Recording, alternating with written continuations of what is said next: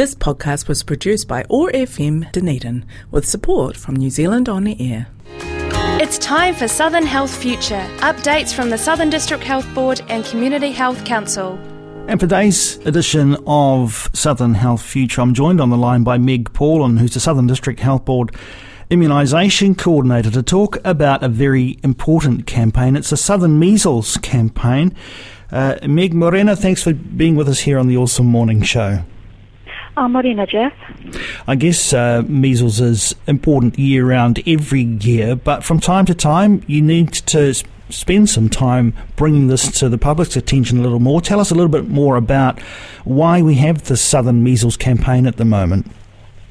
Yes, certainly. Um, there's a national immunisation campaign um, running at the moment for 2020 and 2023 to 2021, offering um, offering vaccination for people who may have missed out on their immunisations in the past.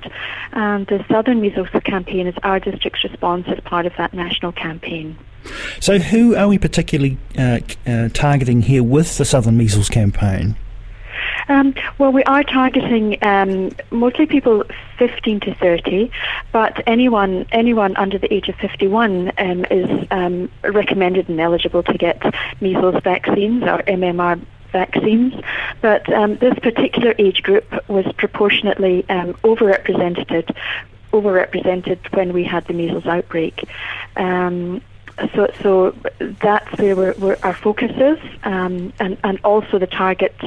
Uh, there's a specific target for for Maori Pacific people because again they were we, we saw higher numbers of Maori Pacific people um, contracting measles in the last outbreak. Now, with all the attention, well, a lot of the attention going on COVID, it's uh, it's uh, understandable perhaps that this might not be at the forefront of people's minds, but why is it so important that we vaccinate for measles? Um, well, it is important because measles is a serious disease with serious consequences. Um, we have had recent outbreaks, and we've had outbreaks in, in southern. We had 72 cases in, in, in the southern region, mostly in Queenstown, but throughout the district. And we've recently had a tragedy in Samoa where 80 people have died, um, and mostly mostly they were babies. So that that really was a, a big tragedy for such a small nation.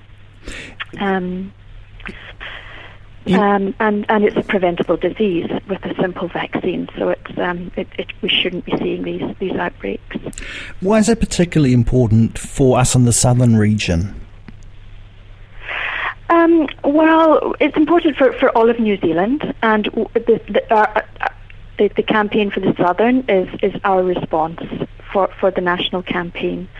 So while it's, it's, it's important for, for our health and our well-being, it's important for the for the nation's health and well-being as well, because we are quite a mobile we're a mobile population, and uh, we all need to play our part in this. Yeah, well, you mentioned the mobile population. Of course, a, a city like Otepoti Dunedin, with uh, with its student population, um, some of those falling within the kind of the target area here.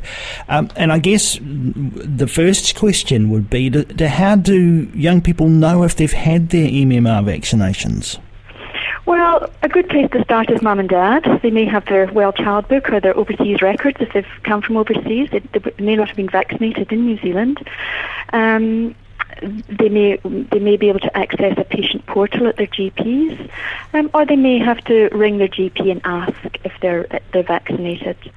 We have good records for people from 15 and down because we've got the National Immunisation Register, but that only started in 2005. So, um, so the 15 to 30 year olds, we they're a wee bit of an unknown, you know, um, beast out there, really. And I guess some um, of them um, might have been moving around the country too. They might not necessarily even remember what they've what their their history is in terms of immunisations. Well, that's right. Uh, that's right, Jeff. And and if there's if there's any doubt, if there, if we can't find any records, then we can safely vaccine, give them another vaccine, and that will that will either boost their immunity or they will um, it, it will be a, a, a you know it'll be a, an additional vaccine that they can have. Um, so if, if there's any doubt, we can vaccinate them. Meg, are there any people who shouldn't have an MMR vaccination? Yes, um, we, sh- we we recommend for people who are, women who are pregnant not to be vaccinated to wait until they're, um, they're, they're they've, they've delivered the baby and and also we advise them not to get pregnant for a month after the vaccine as well. And some people who are are immuno, immunosuppressed they may be going through cancer treatment um, so we do a good we, we do a history and just um, you know make sure it's, it's, it's a safe a safe process to go through big question for many people is uh, otherwise the vaccination safe Yes, it is. There's good. We've got good research, and there's good information.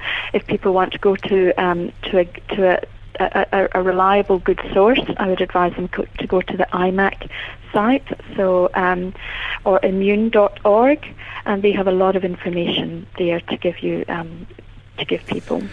Now, um, perhaps people who who aren't familiar with the immunisation process might want to know what actually does it involve in terms of getting an immunisation? Well, um, first of all, it it, should be free. If you're eligible for free healthcare in New Zealand, then the immunisation will be free. Um, it's you may have to make an appointment, or there may be a pop-up clinic where you can just you know turn up and have these vaccinations. Um, the, uh, the, uh, a history would be taken, and we'd be check that you were well and able to have that vaccine today. Um, we would give the vaccine, and then we would um, look after you for 20 minutes just to make sure that you don't have um, a, a, an anaphylaxis, like an allergic reaction to the vaccine. And if you did, you're on hand. You can easily deal with that if that happened. Uh, and most people probably know whether that was likely to happen. But if it did happen, that's why it's important that you stay around for a few minutes afterwards. That's right, Jeff. That's right. It is important. So, um, so, so, so people. So we would carry the equipment that we would need to treat that, and it is a you know something that we can treat with with adrenaline and uh, like a bee sting, or if you're allergic to peanuts, um, there's a you know we, there's treatment for an anaphylaxis. So it's a very rare thing, but one in a million.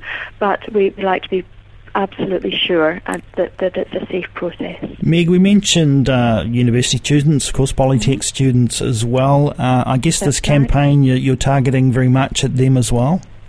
Oh, very much. Yes, yes, they're definitely our target audience. Um, uh, a little bit in the school base, from 15 to 18 year olds. Um, but the campaign itself is definitely targeted for that uh, for that for that age group with the polytechs and uh, universities. So, would you recommend uh, uh your general practitioner in the first instance? I mean, you mentioned pop up uh, clinics. Uh-huh. Are they likely during this time? Well, we're running into we, we, go, we will be looking at them. We'll be looking at, at different ways. We'll be looking at some um, some maybe uh, out of the box um, solutions. But um, but of course, with the with the end of the university year coming up, uh, a lot of the polytechs closing up, um, it's it's probably over the over the summer period and the summer break, going back to where where you normally live if you're a student, your first port of call would be best to be the GP important, I guess, to always remember too, Meg, that, that when we're talking about immunisation, we're not just talking about protecting ourselves, we are therefore also talking about protecting others. Oh, exactly. And it's very important because, as we spoke about before, there are people in the community that aren't able to be immunised. Um, and, and they're usually the people who need protecting the most. So it really is very important. Meg, if I have any questions uh, uh about this, where can I go for more information?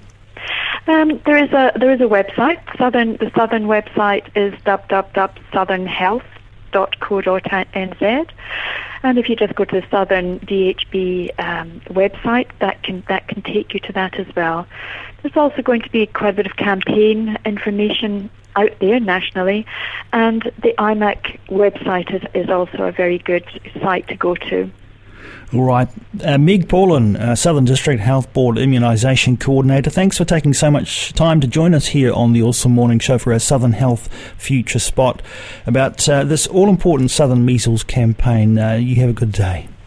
Thank you. Bye bye. This podcast was produced by OAR FM Dunedin with support from New Zealand On the Air.